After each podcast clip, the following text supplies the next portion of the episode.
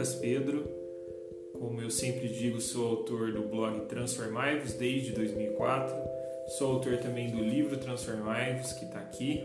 Estou aqui na quarentena, estou aqui no meu lugar de trabalho e já vou falando já que se vocês ouvirem cachorros latindo, motos passando, é porque eu estou aqui de boa aqui no lugar onde eu trabalho, que é pertinho da rua aqui e faz parte, né? Não estou em um estúdio, não estou em nada apropriado para uma gravação. Acabei de comentar o livro, o grande livro Sofrimento e Soberania de Deus, da editora Cultura Cristã. E agora é, eu pretendo comentar alguns livros pequenos e pretendo fazer resenha deles por completo. Né? Está aqui com o livro do R6 Pro, que faz parte da série Questões Cruciais. Esse aqui é o número 3. Né?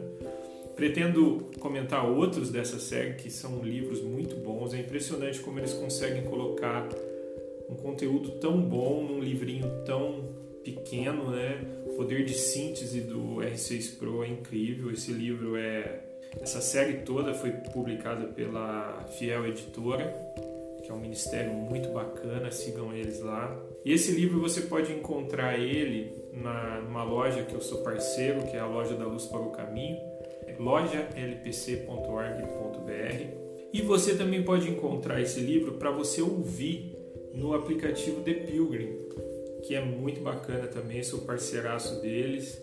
E eu fiz a experiência né, de ler partes desse livro e ouvir outras partes. Então o livro tem, tem seis capítulos apenas.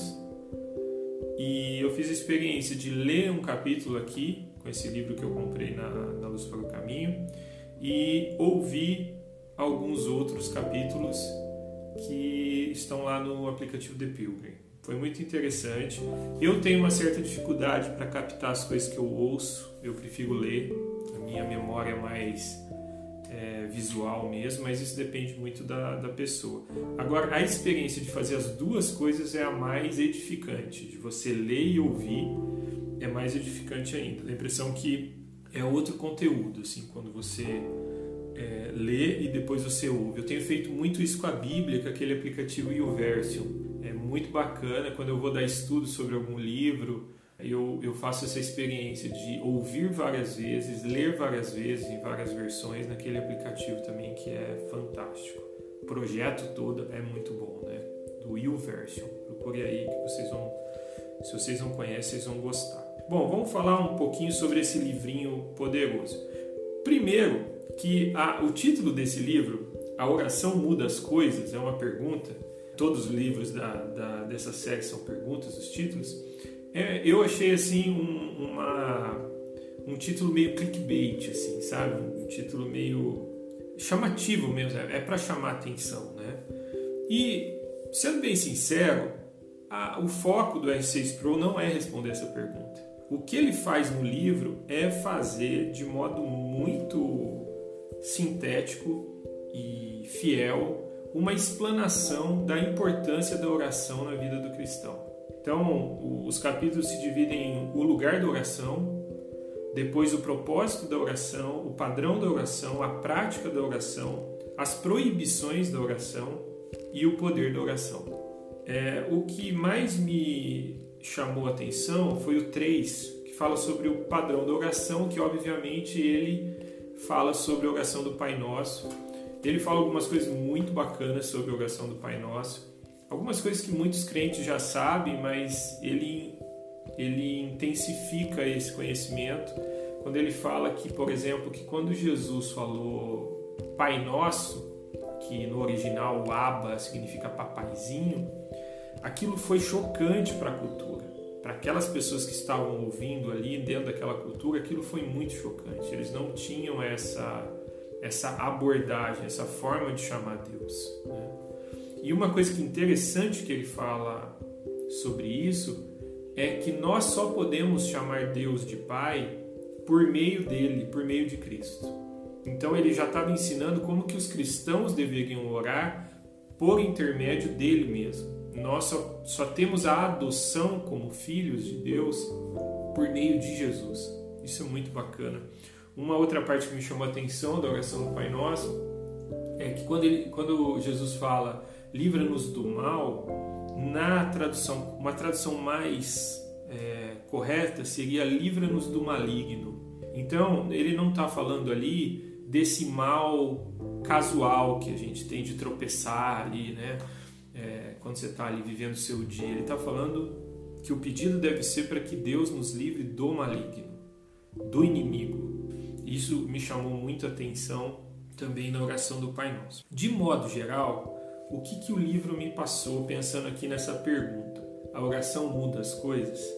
Esse livro, ele me, me mostra algo que eu já tinha aprendido, porque eu sou é, rato velho de igreja, eu estou há muito tempo na igreja, mas é, ele intensificou esse aprendizado meu de que a oração, em primeiro lugar, não tem a ver com essa questão das coisas que você pede. Até porque quando ele fala sobre o padrão da oração, ele fala sobre essa questão de que a oração não é só pedido. A oração é, em primeiro lugar, adoração a Deus. Ele vai seguindo essa ordem: adoração a Deus, depois tem a questão da confissão de pecados, depois tem a questão da ação de graças, de, ser, de agradecer a Deus, depois tem a questão dos pedidos, do que a gente pede a Deus. Então, a oração tem muito mais a ver, em resumo, com relacionamento. Em primeiro lugar, é isso, tem a ver com relacionamento. Você se relaciona com Deus por meio da oração, com essa, essa intermediação do Espírito Santo e faz isso em nome de Jesus. Esse relacionamento alinha, sintoniza a tua vontade, a minha vontade, com a vontade de Deus. Então a pergunta, a oração muda as coisas? A oração muda a minha vontade. Se tem uma coisa que a oração muda constantemente, ela sendo feita constantemente, aquela coisa que Jesus fala, entra no teu quarto, fecha a porta e ora, a oração te sintoniza à vontade de Deus. E isso é incrivelmente benéfico para a vida do cristão. Independente da situação que ele está vivendo, uma situação boa, uma situação ruim, você na oração se alinha. Eu fiz uma experiência, eu tenho uma dificuldade enorme para pedir coisas materiais para Deus. Tenho um tabu com relação a isso mesmo. E é claro, a gente não deve ficar pedindo coisas para o nosso né, para nossa satisfação apenas. Tiago fala sobre isso na, na, carta dele. Mas eu tenho um tabu geral mesmo de pedir coisas materiais para Deus.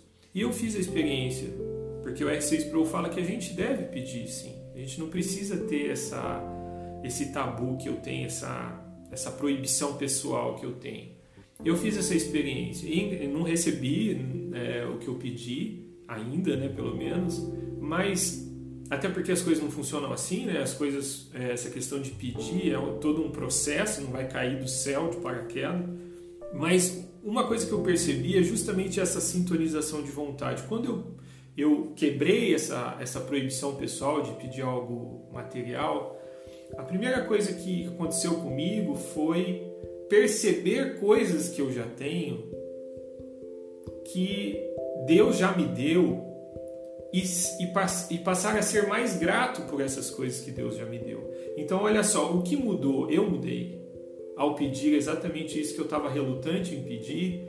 Eu não ganhei aquilo, mas eu mudei ao pedir aquilo. Então, de forma geral, é um livro que te dá um panorama sobre a oração, a importância da oração na vida do, do cristão. E assim, essa ideia de que não é preciso orar porque Deus sabe todas as coisas, ela, além de ela ser muito fraca, né?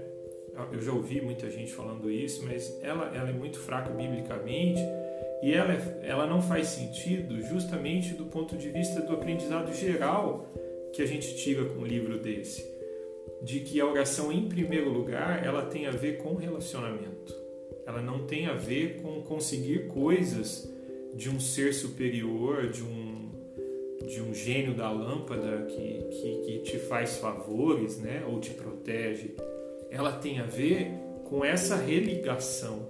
Por isso que ela é a base da, da, da nossa religião. ela tem a ver com essa religação com Deus. Você entregar o seu viver a Deus, entregar o seu amanhã a Deus, você louvar a Deus pelas coisas que ele fez e, e na, na, parte da adoração a Deus, você adorar a Deus pelo que ele é, independente daquilo que ele fez ou não fez na sua vida. Eu creio que a oração é um dos atos de fé mais bonitos que a gente pode ofertar a Deus. Você se fechar no teu quarto, você se isolar, como eu gosto de fazer e não tenho conseguido fazer por causa da quarentena, você ir para um parque, caminhar orando, é um, um, um dos atos de fé mais expressivos e mais edificantes que o cristão pode e deve fazer em sua jornada com Deus. É o mais, eu creio que é o mais perto que nós podemos chegar do paraíso, da, da comunhão íntima com Deus por meio da oração. Então, respondendo à, à pergunta clickbait aqui, que é título do livro, oração muda as coisas, a oração me muda. A oração muda você. Deus é soberano, Deus é imutável, mas a oração muda você. A oração alinha a tua vontade com a vontade perfeita e soberana de Deus. Então, minha recomendação para vocês é orem, orem muito, orem mais, mas orem com essa com essa vontade de se relacionar com Deus. Você não conversa com seu pai, você não conversa com a sua esposa, só conversas funcionais de você precisa fazer isso, você precisa fazer aquilo, não. Você conversa com amigos e com parentes porque você quer se relacionar com eles. E, em segundo lugar, ore para alinhar a sua vontade à vontade de Deus. É isso aí, fiquem com Deus e transformai-vos.